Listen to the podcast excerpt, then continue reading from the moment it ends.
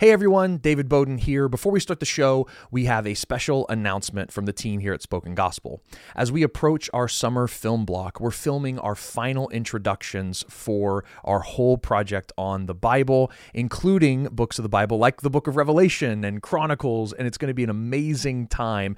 And we are almost finished funding our need for this film block, and we have about $30,000 left to cross the finish line. And we are asking you, our podcast listeners, to help make this possible. So please consider supporting our mission by visiting the Spoken Gospel website, clicking on donate, and contributing what you can. Whether you choose to donate once or monthly, we're so grateful for your support.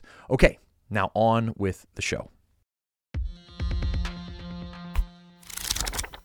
How do we have godly contentment that changes our hearts?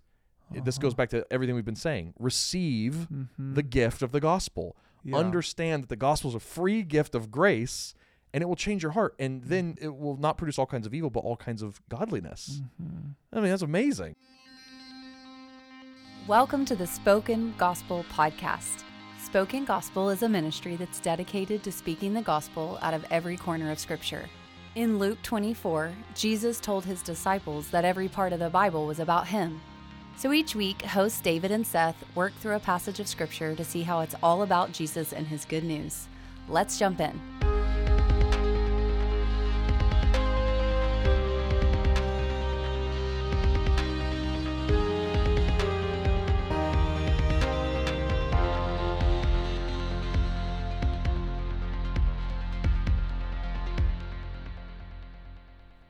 Well, welcome everyone to the Spoken Gospel Podcast. Thank you so much for joining us. We are finishing up First Timothy today. Yeah. How's that? How's that sit with you, Seth? It sits with me mighty fine. Mighty fine. It is Uh, well with your soul. It is- yeah, I have enjoyed First Timothy. yeah. It is. It's not our first epistle to go through. No. But it, verse by verse, is it our first? Oh, epistle I to don't go know. I honestly don't know. through? Um, it- That's embarrassing. it's it's uh, we do this a lot, I guess. 180 episodes Yeah. published now. It's not. I guess it's not the worst that I don't remember. Oh. Uh, but it it's like a different skill set than like talking about the narrative, uh, the storyline, the characters of some of the Old Testament things that Yeah. we've done a lot of in the past. yeah. So Um, it, it's it's nice to be landing this plane. it is nice. uh, to have this plan. There's been some awesome moments, yeah. but uh, yeah. Okay, so First Timothy, we've been talking about. There's these false teachers, and they are imposing some rules that they've been getting from misunderstanding the Old Testament. Maybe trying to get back to some weird version of the Garden of Eden where everyone's vegan and no one Yeah. gets married. um, and that's the pathway to godliness. But really, underneath it, they've been crooks and they were in it for the money, maybe. Yeah. and there's all this brokenness and disunity and factions. Mhm. And Paul's writing to the pastor there, Timothy, and Mhm. telling him how to persevere in all of this tumultuous stuff. And his main bit of advice has been guard your life and your doctrine, be Yeah. godly, and just teach truth. yeah. And that's kind of. Is that uh, I wasn't prepared to give that summary, You did but a great summary. You're not the, normally the summary. no, guy. I'm not. Yeah. But I wanted, I wanted to give a whack at it there. yeah, that's Okay. that's basically what's been going on. okay. Uh, and you can kind of feel from the way that Paul lands the plane here in uh, First Timothy six that he's been waiting to talk about the underlying motivation for all this false teaching, Oh. which is these false teachers are in it for the money. okay. They uh, have a godliness. They consider their godliness as a means for financial gain. I see. So Because we they're- kind of inferred that in chapter five when it's like, hey, don't forget to pay your pastors. Yeah, yeah. A yeah. laborer's worth his wages. And we're like, I wonder if he's saying that because there's something on the line with money with the old false teachers. And Right. now we know it. Now we know it. Okay. And he goes on for quite a while about what should a Timothy and, for our sake, a believer's relationship with money and gain and wealth look like. Hmm. And so, Ooh. So Yeah. we're talking about money and wealth and. yeah, so it's going to be great. Hmm. Okay. yeah. It's a money episode. A money episode. we, we don't have a lot of those. we don't. Yeah. Although, I guess the more we get in the. The, well, yeah, the, the more Bible we talks start, a lot about money. It does. I mean, I think, we, as spoiler alert, Spoiler. after the book of Timothy, we'll be going into the book of Matthew, Oh, and Jesus talks a lot about money. he does. So, I'm excited for We'll get Matthew. there. Okay, anyway. So he just finished up what was it? That the household codes So for yeah, we're- widows, elders, and slaves. Now we're in 6 2. And so he says, teach and urge these things, meaning the doctrine that I've been explaining to you this whole time. Teach the good news of Jesus. help people to be at one and unified with one another.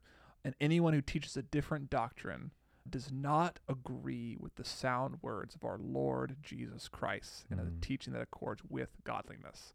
So he's really just taking to the mat any other way of teaching and any other authority besides what the church has passed down and what the apostle Paul is responsible to deliver.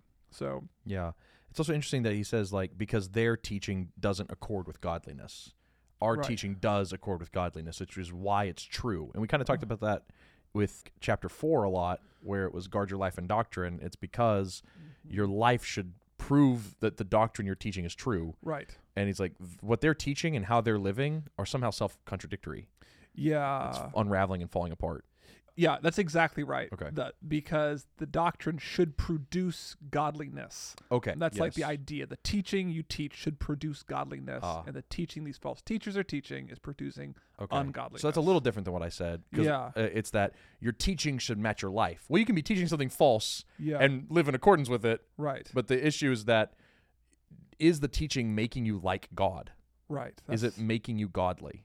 And that's the answer is- idea. Yeah, if you compare six three with Titus one one and two, Uh huh. he uses a very similar structure to this right here, but Oh. instead of saying teaching that accords with godliness is like a really l- kind of a passive translation of that, that Yes. phrasing, but it's better understood as teaching that produces godliness. Ah, like yes. so that's what's on the line. Okay, got it. That's what's on the line. The false teacher's teaching is not producing godliness, which probably means it's producing sin, ungodliness. Things such as Oh, for boy. the very next verse. Oh, okay. Well, there Yeah. we go. I was inferring the right yeah, thing. Yeah, he was Okay. like, okay, so yeah, he- these people are puffed up with conceit. They understand nothing. They have an unhealthy craving for controversy, for quarrels about words, which pr- produce envy, dissension, slander, evil suspicions, and constant friction among people who are depraved in mind and deprived of the truth, imagining that godliness is a means of gain. Whoa.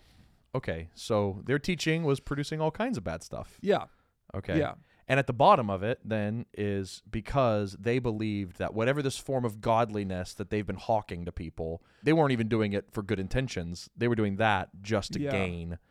get money. So I have a question first of all. Great. how can you have this list of, of behaviors Uh-huh. and even presume any type of godliness? Uh, Because what, what I was surprised by when I first read that, before we get to contentment and money and all that kind of stuff, it's like, okay, someone who has an unhealthy craving for controversy, for quarrels, for envy, d- who's creating envy, dissension, slander, there's no way that you could pretend this is godly behavior. well, So, how can you say that they imagine their godliness is a means of gain? I I, I don't understand what how anybody could look at that and be like, oh, that's a Right. form of godliness. here's That- this envious, slanderous, quarrelsome person. They must be really godly. Let me give them money. right, and they're, they're perpetuating that, and I mean, I don't understand how Yeah. they they got away with pretending to be Right. godly if this is so self evident. Man, I don't know. Like, I wasn't ready for that question, honestly, but I'll try to be somewhat middle of the road here. Okay. there there are plenty of examples of this in today's culture where you have loud angry divisive people who are mm, slandering other parties bashing other people and they get these platforms for it and people look at them and they think that person is doing the right thing And- Yeah. Uh-huh. and, maybe they claim to be christians It's like that's a godly person standing up for what's really true Mm-hmm. and then at the end of their rant they sell you herbal medicine and they're just in it Yeah, for the yeah. gain Right, right, right. and it's like this is a real thing Or and the clicks on YouTube, which gives them ad dollars. exactly Right, yeah. and it's like it's Okay. not a strange thing to see an angry divisive person right. gather a following of people who think they are on a righteous crusade Yeah, hate, fear, and division sells. Yeah. really easy. Yeah. And I mean, Facebook algorithms know it too, which is Oh, yeah, why they, what- they're- they push it that was right. It's Yeah. like so. Okay, so that's interesting. yeah and i don't know if that's what was going on Well, what it but- makes me think of is, mm, I think it proves the point that I was I was wondering if we'd get to. Mm. I've heard in some of my study that godliness could have been the false teacher's word. yeah you've you, you've said that before It's like it before, was yeah. their catchphrase for what they were teaching. They and Mhm. uh, Second Timothy talks about it. They have a form of godliness, right but they deny its power. So they were talking about a new way to be godly. Yeah. They knew the secret of true godliness. Mm-hmm. Godliness isn't what Paul says, it's actually what you can intuit for yourself. And in 2 Timothy again, 4 3, it says the people like to accumulate teachers that Mm. appeal to their own sensibilities. Right. So godliness isn't what Paul says, it's actually what already accords with what you believe about yourself, what you intuit for yourself, what the cultural winds are already s- saying. We're the truly enlightened, godly ones. We've discovered a more spiritual, spiritually sophisticated Right. way to be godly. Um, It- so it is interesting how you're describing it. It's Yeah. like the people who have fallen in line with the false teachers, who were angry and divisive, but were in it for the money. They start listening to them, and they're like, "Oh, we like this teaching." So they gather more people who are saying the same things to continue giving them what their itching ears want to hear. They're creating their echo chambers, and it's like, looks like Satan has been doing the algorithm from the beginning. He's just like, this just looks like the like Yeah. the like the Facebook algorithm yeah. of the first century. We al- we've always prayed about the evil algorithms on YouTube. we're, we were right. we were right. This you, he never needed a computer to pull that off. Yeah, it's interesting. There's a human element of like division cells. Right. there's a demonic element where people like to hear things that are contrary to God's truth. Right. There's also just the bald profiteering Right. motive, which is like, oh, we're leveraging cultural relevance, secret knowledge, and access into an elite spirituality to get rich. And when you trust us, Yep. you're more godly. Well, you- you not think only do about- we get rich, you get godly. And you think about some of the deep dark holes on the left and the right side that people find themselves in. You know, where it's conspiracy theories and Mhm. it's secret knowledge and it's Mm-hmm. the hidden truth behind the powers. And that exists on both sides of the spectrum. Yeah. And it's like, that is just, it's happening. Right. And I see that same dynamic in Bible study too. Oh, you're so right. It's like, Yep. oh, if we get behind the text and see what we can't really see based on the evidence, if Mhm. we understand Roman culture better and better and better and better, we're all- all of a sudden having a conversation about Roman culture, and which Yeah. means that Ephesians has nothing to teach us anymore about the relationship. it was between men just and it's women. just another window into the history Right. and that'd be on the left side like yeah, you know yeah. like, and then on the other side, it's like, but if we go really deep into the original Hebrew, right and like, you'll discover that the greek was wrong right, yeah, it's Yeah. like you're like, it's like wait oh, wait, wait a second. And there's ways to like get lost in myths about the That's right. Bible. I You're mean, right. I don't, can't. There's a But- lot of yeah. YouTube videos about the end of Totally. times, right the yeah the endless genealogy the endless genealogy, the endless revelation speculation right? It's like that still happens today. yeah and people make money off of it and people make a ton of money off yeah of it. you're right yeah i mean this happens i mean all seth and i i think are trying to say here are this is human nature It's human like nature. this is the and it's also the work of the evil one because Right. I, don't want to just chalk it up to human nature because paul constantly talks about the demonic side of Yeah. things here uh, what was it the uh, the deceitful spirits and the teachings of demons in 4-1 yeah, so that's just like it's it's the enemy's strategy has always been to polarize people fill them with truth through anger and divisiveness and major you- on the minors. yeah, major on the minors, and he and what does he use? How do you get somebody to lead like that? How do you get somebody to lie to people, be angry, and pull them away? You keep them well paid. and how do you convince people to continue to listen to you? Convince them that you're the truly right ones. Right. We're the Like, godly ones. We're the ones who are in Right. the right. it's back at your point. Everybody Yeah. else is the enemy. Yep. That is the way false teachers operate. And Godliness sells. Uh, Yeah, right, right, Yeah, right, right, right, And so, godliness is a means of gain for Okay. these people. I mean, I guess the other thing to talk about there would be um, that I think people would probably read think of when they read that is like televangelists. Yeah, that's It's like, like the classic the one. classic yeah. godliness is, is the means of gain because a lot of times they'll distort th- not all of them i don't want to paint with a broad brush where it's not Not necessary all evangelists on television are televangelists. That's right. in the- in but the- there yeah. are famous ones who have distorted scripture Mm-hmm. to make a more palatable message or something like that and they get huge followings and then they sell you holy water you know like Right. and so that's hap- that happens there too it doesn't just happen like sometimes these people aren't just angry and violent and divisive externally you know Yeah. Mm. the people yelling and ranting they're really nice and calm and quiet what they're teaching is false Yeah. and they're just in it for the gain too hmm but godliness sells is kind of Which is like, an which is an interesting odd idea. way to say it. yeah But Paul kind of picks up on this because his next line is, "No, godliness with contentment is great gain." It's Mm. almost as if he's saying, you know, they're kind of half right. yeah Righteousness, being on the right side of history, whatever, however you want to say it, does sell you. something. But godliness with contentment is great gain, which I think is interesting. What he's doing here, he's not even talking about false teaching anymore. Now he's gonna start talking about true contentment. This is why I say like you can tell he's been gunning for this topic for a while now because it's like okay, we already know the false teachers are false. We already know what they're up to. They're teachings of demons. They're divisive. They're slanderous. Let's talk about money for a second. Let's talk about Yeah. contentment. They're in it for the money, but let's talk about how believers, Christians, you, Timothy, Yeah. should think about gain. What's interesting about this, and we'll jump into it. What's interesting about his tactic here is that he is practicing what he preached. He told Timothy, don't engage in the useless myths. Don't go on their level. Don't argue with them. Just preach the truth and live it out. Mm, Yeah. And here's what he's doing. He's like, oh, they're slanderous. They're this, they're that. They have all these fake myths, everything like that. Next sentence here's the three reasons why you're wrong. Y- No. No. Somebody does. He says, now let me teach you about how Jesus views money. mhm. Right? It's like Right. he's practicing what he preaches. He's like, Timothy, just preach the truth and everything will work out. And, it's like, and then he does it, which Mm-hmm. Yeah. is really cool. I think he's doing it in a way that kind of gets underneath everything. It's like he's preaching truth in such a way that it responds to the false teachers. Right. Without having to respond to every silly myth. It doesn't they get on come their up with. level. Right. Uh, so here's the first question. Though. Okay. He doesn't say money. He says godliness with contentment is great gain. What is contentment? Hmm. We've talked about godliness at length, Yes.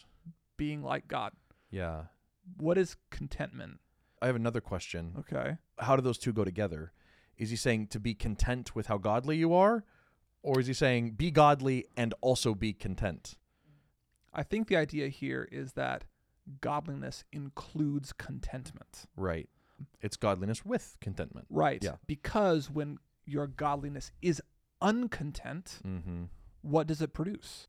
Envy, slander. Sl- envy, slander, dissension, constant friction. Er. Right. He's insinuating they're hawking a form of godliness and what's inside of that godliness? Mm-hmm. Discontent. Discontent. They're not content people. and so what are they filling that discontent with? Money. Yes. Right.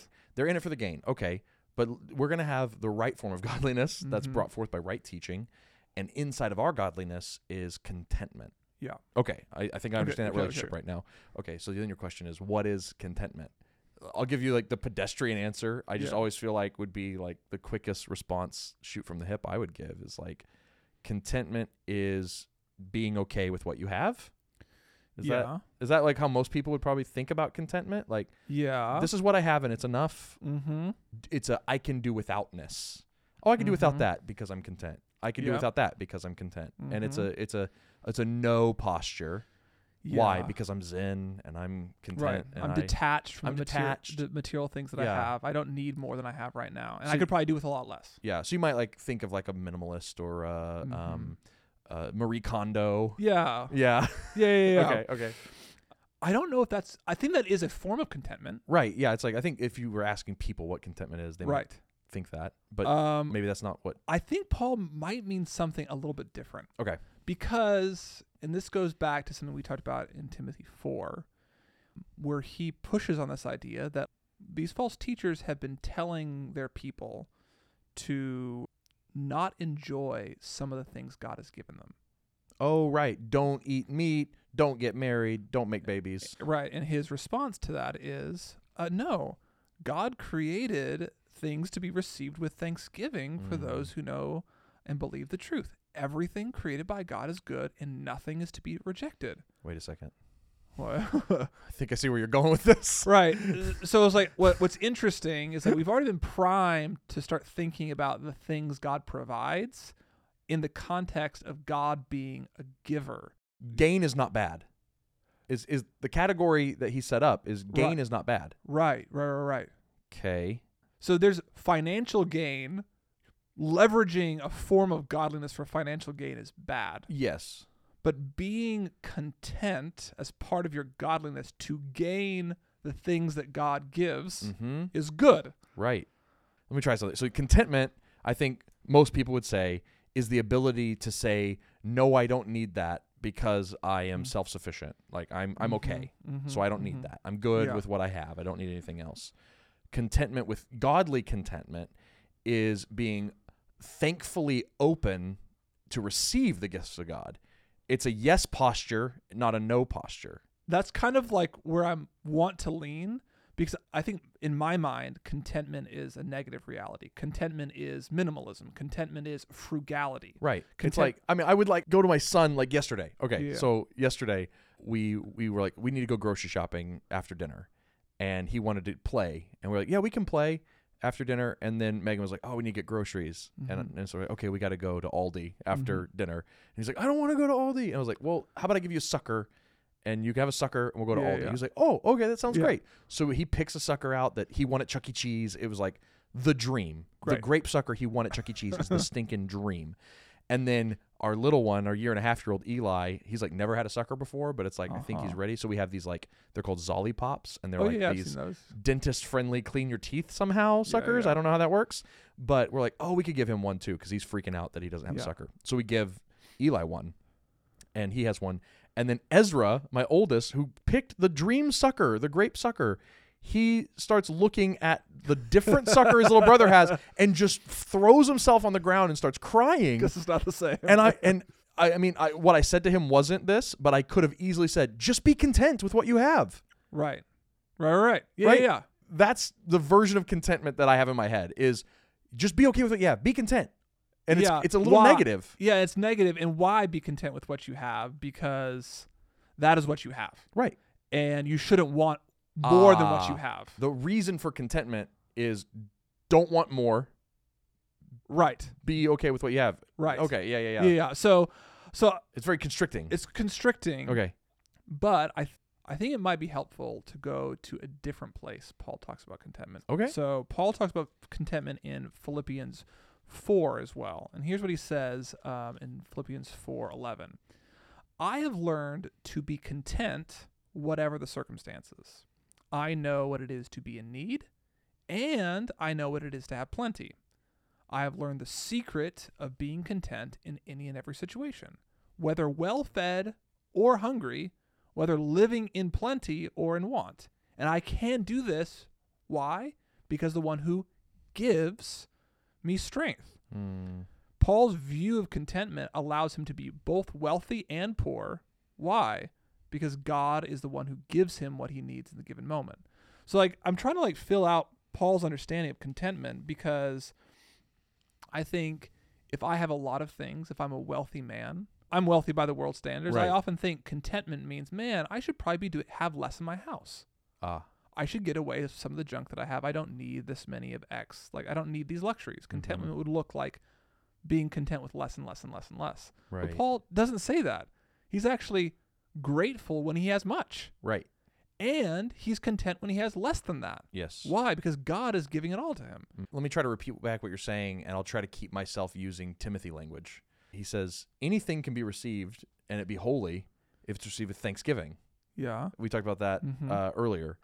And he's saying, so if you are given a little or given a Mhm. lot, if you're thankful, that means you know where the gift is coming from. Yeah. And so you can be content with it because it's, you know, God is good and he's given it to you. All things Yeah. that God made are good. The little small things, the mi- Yeah. minimalist love, Uh huh. you know, Yeah. and the big giant feasts that the wealthy luxurious crave. yeah. Well, actually, they're both good things.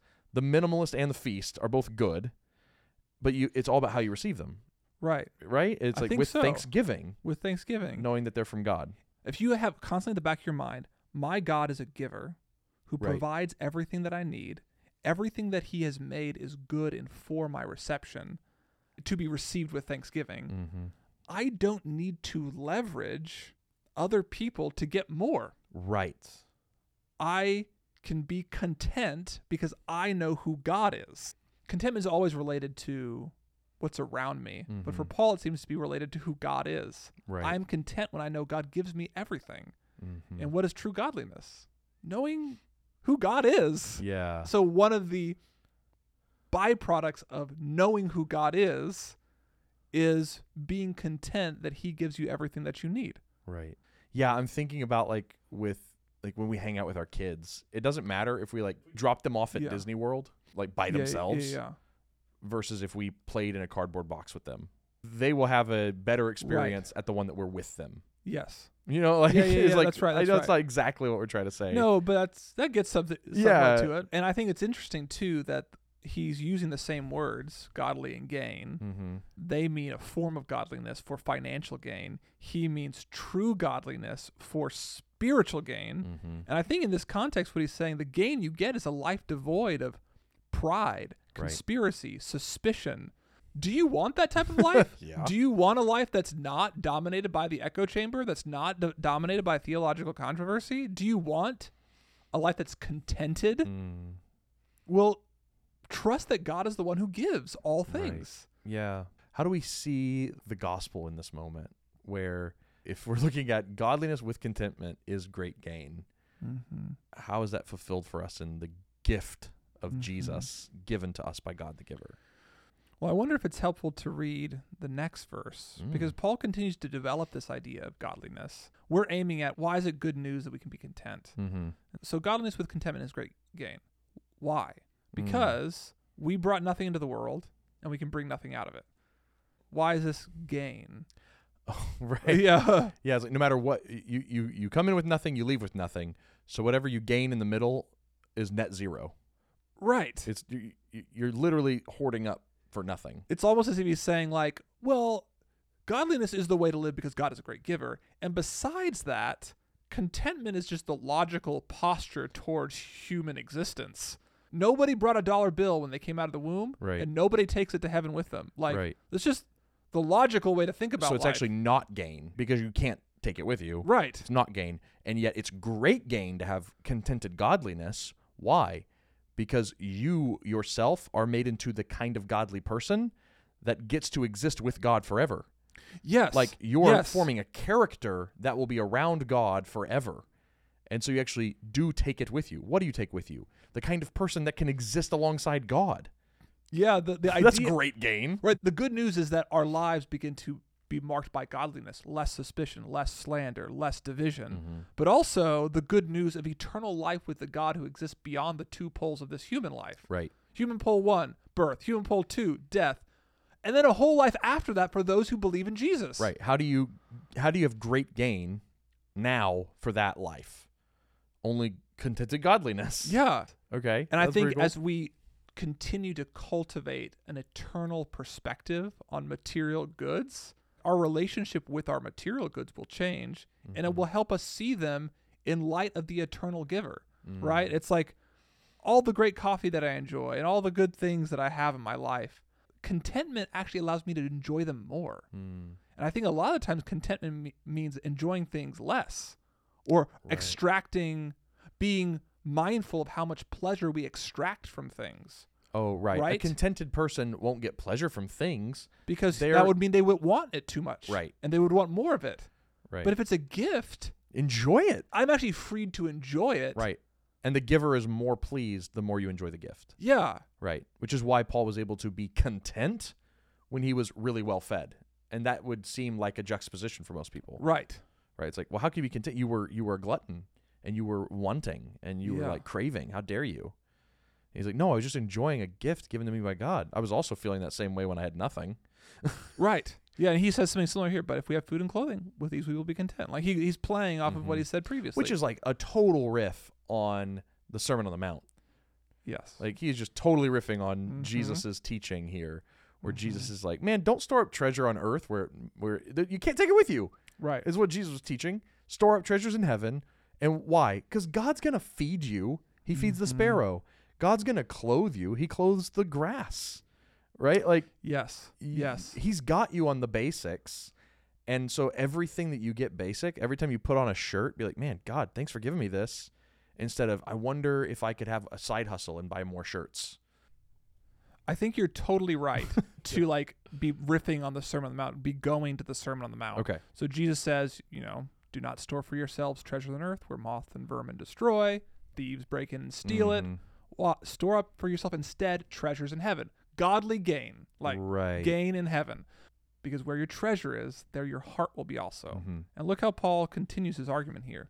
Because the love of money is the root of all, all kinds of Ah, evil. a heart, the heart that wants money. The heart that wants money, the heart that puts its hope in money, Mm.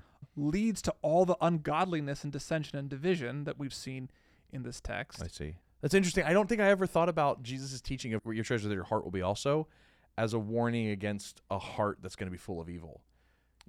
I've al- Right. you know I, Right, right, right. I've, ne- I've always heard it, and I think it's also this, which is, I want you to love me. Mm-hmm.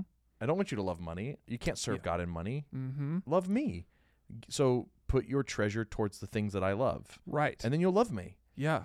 But also, there's an implication for putting your heart after wealth and treasure, because like if I love God, if I have Mhm. godliness, what's Mhm. it going to do? It's going to produce in me a godly life Mm-hmm. right mhm, teaching Yep. right life we s- talked about that earlier here if i love money it's a bad god Yeah. and it's going to produce in me all kinds of ungodliness yep. okay i think i'm following that That's the root of all kinds of evil. So the proof is in the pudding. Where your treasure is, your heart will be also. Now Mhm. skip down to verse uh, 17. okay So Paul will come back to what's in the middle, but he speaks to rich people now. So people who have a lot of money.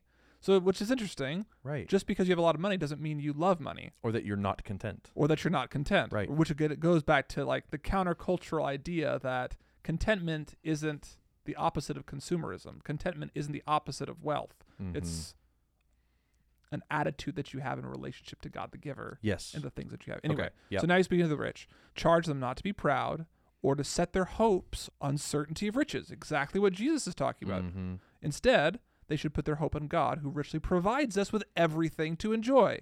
God the giver. god the giver They are to do good, to be rich in good works, and to be generous and to share, thus storing up for themselves treasures in heaven, treasures for the foundation of the future. So, Mhm. do you see how he's advancing Jesus' teaching? Mm. Jesus says, "Don't store up your treasures, treasures in heaven, or Or where no- your heart is, there your uh, don't store don't store up treasures on earth because." because where your treasure is there your heart will be also Uh, but now Paul say, "But you can also store up treasures in heaven." right Jesus doesn't say that. He's adding, n- adding in an appropriate way. Say when you are generous with what you do have, because you are content with what God has given you, you actually get the gain that the false teachers say they want. jesus does say store up treasures Oh, in he heaven. does? yeah Oh, yes, he does say. it. Well, I don't even know what I'm talking about. Uh, why am I even on this podcast? Jesus does say, "Store up your treasures in heaven." But what he doesn't say is the way that you store up those the treasures. how. In hea- heaven. yeah, he's advancing is- the argument by saying, here's some examples. If you're rich, s- be rich in good deeds and be generous with your money. right. Then you'll be laying a foundation for your future. Right. Which is he's, he's giving us an example of what Jesus is talking Because about. I think when I normally interpret laying up your treasure in heaven, what does that mean? Well, value things like character, love, Ah, faithfulness, a good relationship with your children and wife, yeah. like good godly, love your Bible more, so that you know, Oh, like those sure, are yeah, yeah, that's yeah. storing up your treasures in heaven. Don't put your trust or faith in things on earth, which you Yeah. shouldn't, but more intangible, more eternal things. But Paul gives a very concrete example. right, How do you store up treasures in heaven? Store up treasure in heaven by giving your stuff away. right. That's how you store it up. Yeah, by being, being generous, generous. With, with what you have. Yeah, totally. And like generosity is an inevitable outcome of godly contentment. That's right. It's just inevitable. Because if you are convinced that everything you have is a gift, Right. don't you want to share gifts with other people? Yeah. Isn't your enjoyment of something increased when you get given a really nice bottle of wine that you get to pour it with friends? Right. Like that, that's Yeah, it's like, no, everybody stay away from me. This was given to me. I'm drinking a load at night. Yeah, like, it's whoa, nobody does that's that. Depressing. yeah. Yeah, totally. Okay.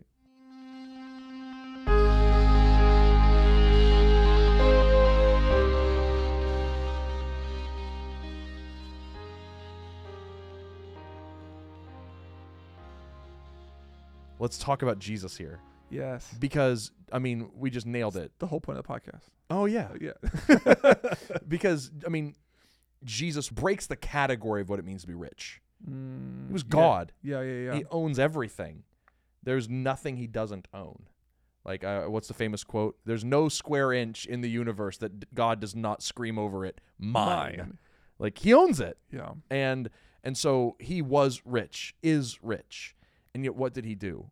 He was rich in good works Mm-hmm. and he was generous. He gave up his entire life to serve others. He dispelled the power of God that was given to him through the Holy Spirit by healing, by being compassionate with others, right? Yeah. And then he gave his whole life for us on the cross, was generous Mhm, with his mhm. life to give us life who didn't deserve it. Like he was generous to us. And then what happened? A future foundation Mm-hmm. was laid for him. Treasures in heaven, you want to talk about treasures in heaven? He sat down at the right hand of God where he is enthroned in power forever. Yeah. Like he proved that this verse is true. Like you Yeah. said, the proof is in the pudding. Yeah. Like he taught it and he lived it and now he has treasure forever because of it. Yeah. Godliness with contentment is great gain is proven in Jesus. Mm-hmm. Like a godly man, content with the riches of heaven, so much so that he gave them all away, Right. so that he might gain more. What's more than all the riches of heaven? Yeah. All the people of God. For the joy set before him, he endured the cross. Yeah. By giving up everything, he got more. It's interesting too, and like we know that he asks God to restore the glory that he had in the beginning in in his Yeah. prayer at the end of John. Yeah. We know, like you just quoted in Hebrews, that it was for the joy set before him that he endured the hardship of the cross. Mm-hmm. Uh, we're told in Hebrews two that we need to know that God rewards those who are faithful to him, Mm-hmm. and I think we believe this lie that contentment means we can't expect God to be generous to us. Okay. Yeah. yeah Right, yeah. that's like- because that would be the opposite of contentment. Yeah, it's like, no, God, don't give me anything else. I'm content. It's like, that's not the heart of contentment. That actually cuts it off at the knees. Contentment doesn't assume that they don't need anything from God. Contentment is generated from the very fact that you get everything from God. Yeah. And so it's just so interesting that even Jesus himself, what made him able to be so generous is he knew everything he had was from God, and that after he was generous towards others, God would be generous towards him exponentially. Mm-hmm. And so, like, we need to see God as a giver, both past tense and future tense, that He did give us everything we have. Therefore, we too can be generous with Yeah. it because we know He's going to provide for us, that Yeah. gifts are more joyous when they're shared, all that kind of stuff. But also that in the future, God will outgive us. Mm-hmm. I- There's nothing I can do Yeah. with my money to give Right. it away to other people that I'm not going to get back a billion fold by just looking at Him when I'm in heaven with Right. Him. Well, yeah, it's like we won't take any money with us to the gates of heaven. And what do we get in return? A recreated world, Right. Too. It's like we it's like we Yeah. get Jesus, we get Right. God. Yes, yeah, but obviously. also yeah, the whole world. the whole world Yeah. is now ours. right and we're kings and rulers over it A- and what's amazing too is like in that moment that we receive the new creation at the end of revelation he tells us like come and buy come and buy this whole world Mm-hmm. well how i didn't bring any money with me he's like good because you know how much it costs nothing he says come and buy without cost how do you buy without Yeah. cost because everything's a gift Yeah, money in that light, money is a really cruel type of gift giver okay yeah you talk more about that because eventually it's going just to extract more and more from its recipients over time while giving Mm. less and less. yeah But God is a good God who only gives good things for free and increasingly so for Mm. those who are content with Him. yeah money's a cruel gift giver Yeah. I mean, because that's why people want money, interesting because money gives Yeah. them things. Right. Yeah. Well, uh, my mentor, he told me one time, uh, money is a strategy. Yeah. It's a way to get things, but it's not the only way. Is if you treat money as the way to get things, it's your provider. It is your God. That's why you can't serve God in money Mm-hmm. because you you are a dependent being, Mm-hmm. right? You're a dependent being, and you have to receive, no matter how bad you wish you could be self sufficient. Being human means being dependent. And when we say, well, if money's my provider, then you've made it your God. Mm-hmm. But if God can provide for you through a bunch of different means, right? You need a house, God can move on someone's heart to give you a house, right? He can find you a roommate. Right. He can also get you a job that makes you money, Yeah. right? He can Yeah. also, like David, provide a cave for a little season, right? Yeah. Like, like money's a strategy that God uses to provide, but God is the provider. Yeah. Ever since Mm-hmm. Yeah. he said money's a strategy, Yeah. that really messed with me. yeah. It's it's a it's a decent strategy. Yeah. A cruel God. It's a fine strategy. Yeah. It's a terrible provider. Yeah. That's right. What It do you makes mean me by think- money extracts more and more from us the more it gives? I mean, I'm thinking about almost any celebrity that Sure. you talk to, and it's like I used to love a ten dollar bottle of wine. Now I only need a twenty. Uh, now I can't go below twenty.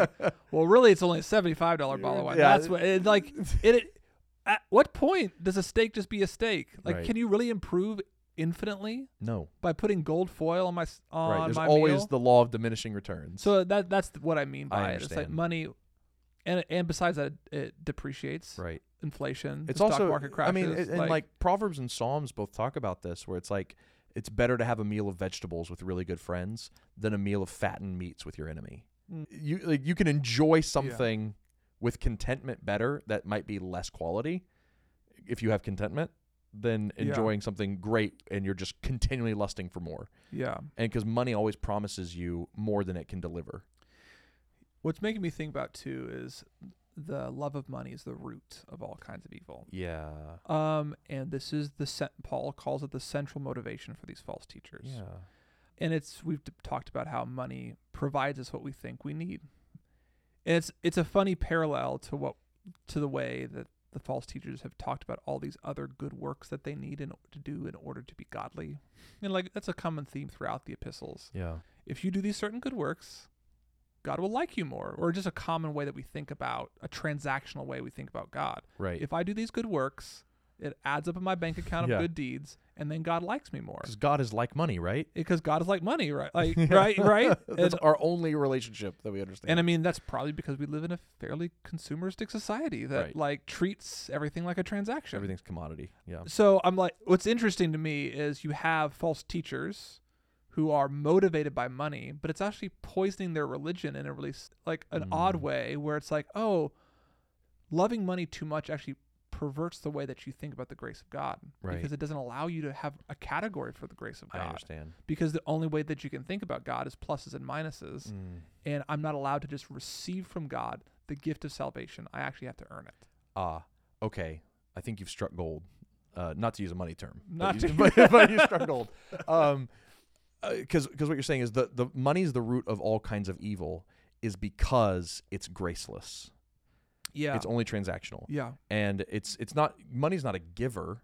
It's a taker. Mm-hmm. You have to give something to get money, Mm. and that's usually disproportionate. You know, and it gives you Mhm. something, but you you earned it, mm-hmm. and and then once you spend it on something, you don't get quite what you wanted out of it. Yeah, Right, yeah, yeah. totally. And it's this cycle of dependence. And but at the end of the day, the reason why you're saying that money is the root of all kinds of evil is because it doesn't teach grace and receiving. Mm-hmm. It teaches earning and status and disappointment. Yeah, it makes it harder to understand grace. Right, which which means then then how do we change our hearts? Right? How do we h- like we uh, you say where your treasure is there your heart will be also.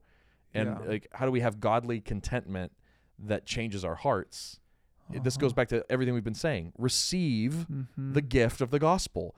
Understand that the gospel is a free gift of grace and it will change your heart. And then it will not produce all kinds of evil, but all kinds of godliness.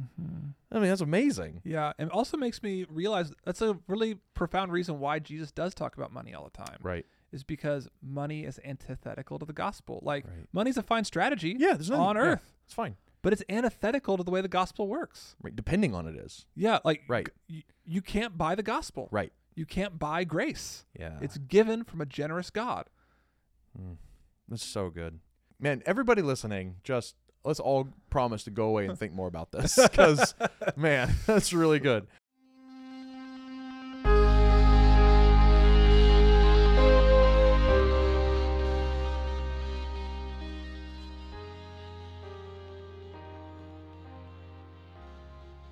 Okay, what have we not picked up in First Timothy 6 that we need to make sure we talk about before we close? We need to talk about the good fight of faith. Let's talk about it.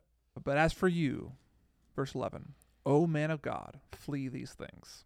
So it's it's a command to Timothy to Flee the love of money. flee the love of money.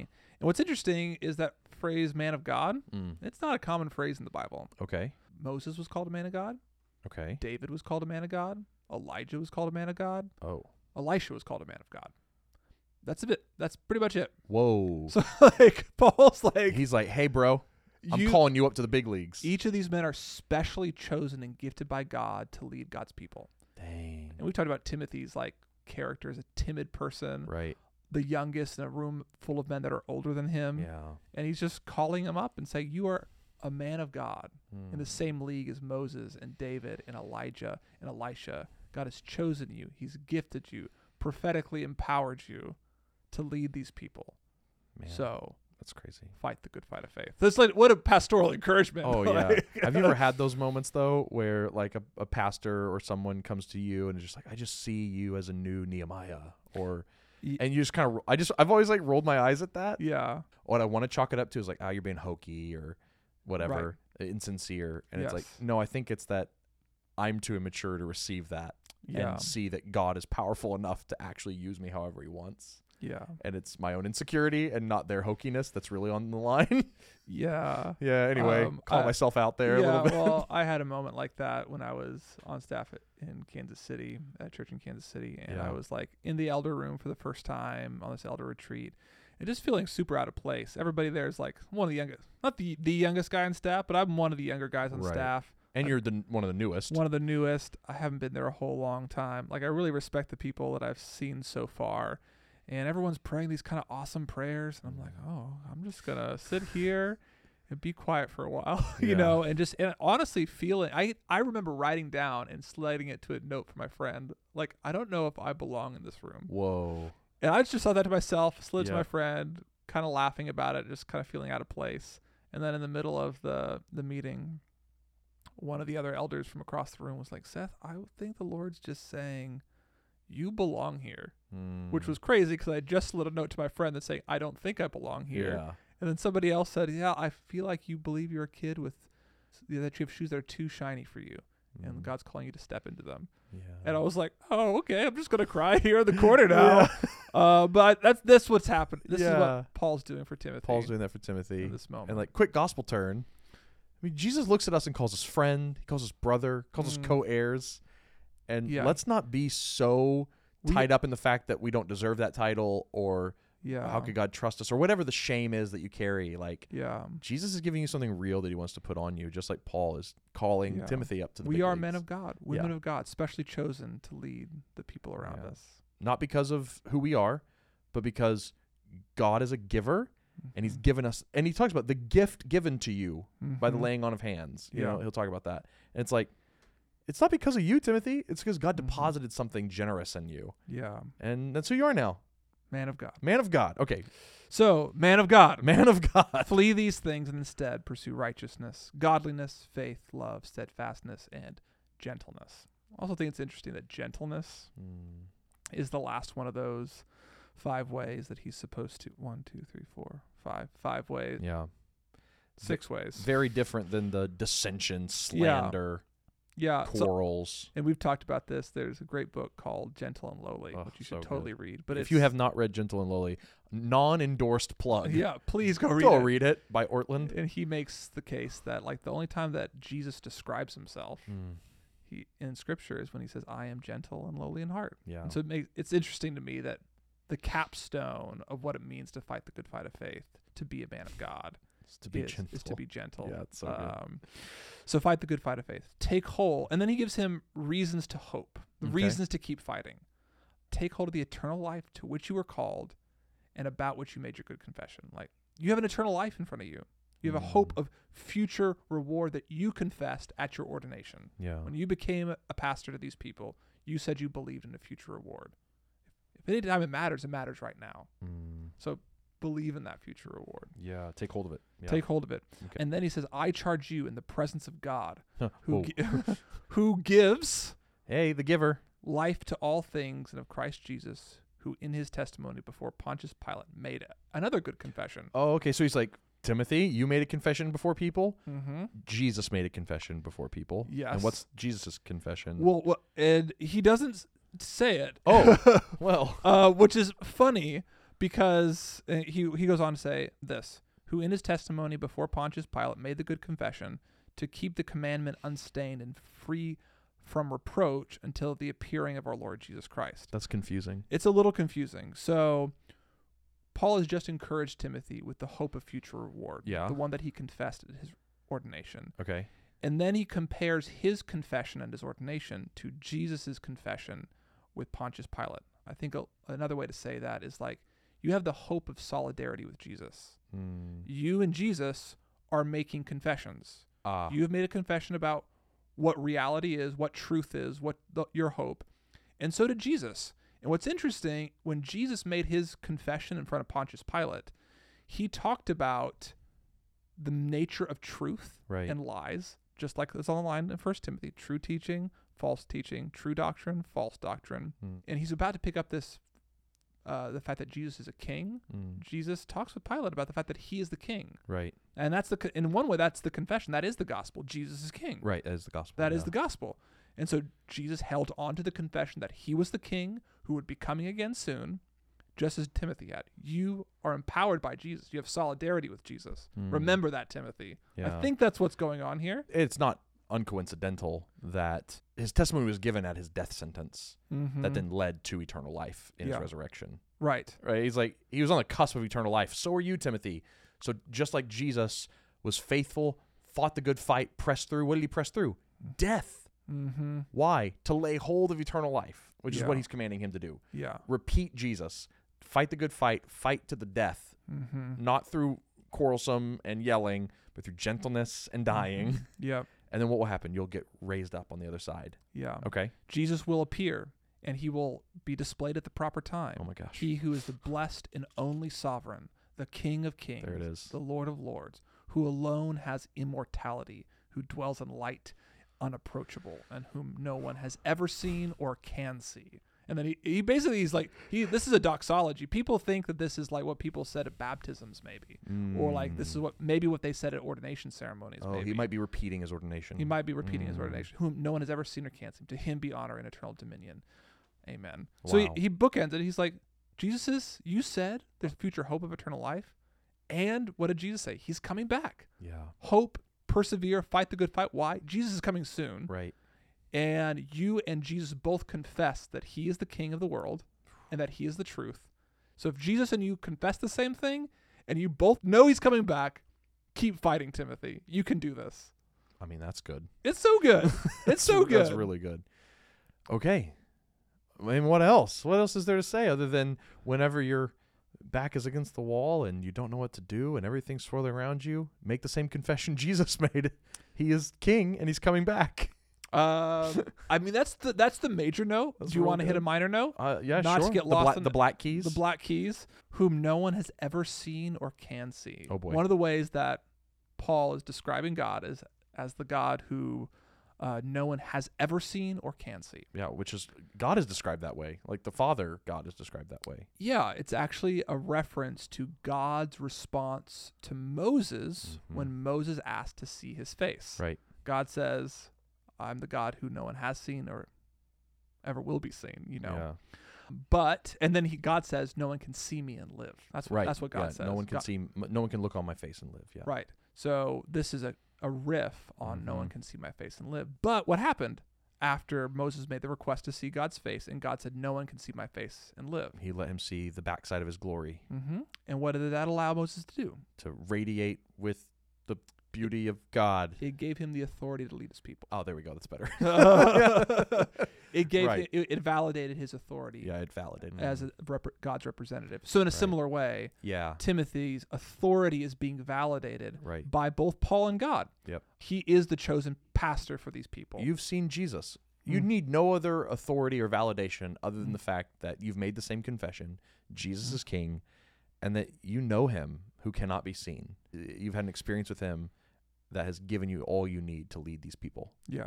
That's good. So, First Timothy. That's First Timothy. Any concluding thoughts? Oh, I think the the thing I'm walking away with. I mean, I think there's tons of little lessons that we've learned along the way here that are rattling me, like the gospel of patience from like the first episode, all the way to this con- stuff on contentment has been really powerful. But I think what will probably mark me for the longest is how Paul cared for Timothy Yeah. is just Yeah. really kind and I don't know, I think I'll read Paul differently now. I'm trying to lead people with the giftings that God has given me Mhm. and I often feel too insignificant and Mhm. small to do it Yeah. and uh, the solution that Paul's giving godly leaders like us isn't fight like with quarrelsome words and go after the attacks and it's just be a man of God, David, and guard your life and doctrine closely and just preach faithfully and make sure what you're pra- you're practicing what you preach. Yeah. I just feel like Paul's talking to me in that moment a little Yeah. bit. And so I just feel like cared for by Paul in, in a I feel the sense. same way. I feel like the character of Timothy yeah. has been like drawn out for me in a way that I, I don't I didn't think I knew I needed. right. The idea Yeah. of a young man leading a- an organization he feels ill-equipped to, to, to, to lead Yeah. the need to feel affirmed in the calling that he's received. I mean, I've gotten sick a lot during COVID. Like, so Paul, you know, you, get this Right. guy who's sick all the time. Has Right. takes a while. It's like I don't Little know. Sickly, I just weak Timothy. We, we, we've had a joke around the office where we've called him Tiny Tim. tiny Tim. Yeah. yeah. Yeah. we're actually not going to talk through Second Timothy, but like Second Timothy, we're told that Timothy's crying over. Yeah. Paul says he, he knows he's been crying. Over I know the your state of his tears, church. Timothy. So I'm like, oh gosh, this like Weeping, sickly, right. shameful Timothy. who's called to minister in one of the most difficult places that the ancient world might have known Ephesus, the center for the worship of Artemis and commerce. It's the New York City of his time. That's right. you It's know? the people who followed Paul to Jerusalem and got him prisoned. Yeah, so I'm like, Yeah. I've, I just feel the pastoral warmth and encouragement from Paul a lot. Totally. That's really good. Well, hopefully you guys feel that pastoral warmth too. Uh, hopefully that's been encouraging to everyone listening. Thank you so much for walking through First Timothy with us. Uh, we're excited. Next week we'll start Matthew. Yeah. Yeah, we're going to talk about why we love the book of Matthew Oh. and what you can expect from the next few, probably a couple months. Yeah. We're gonna Yeah. talk about Matthew for a while. Yeah. That'll be exciting. Well, okay. Well, thank you guys for joining us, and we'll see you next week.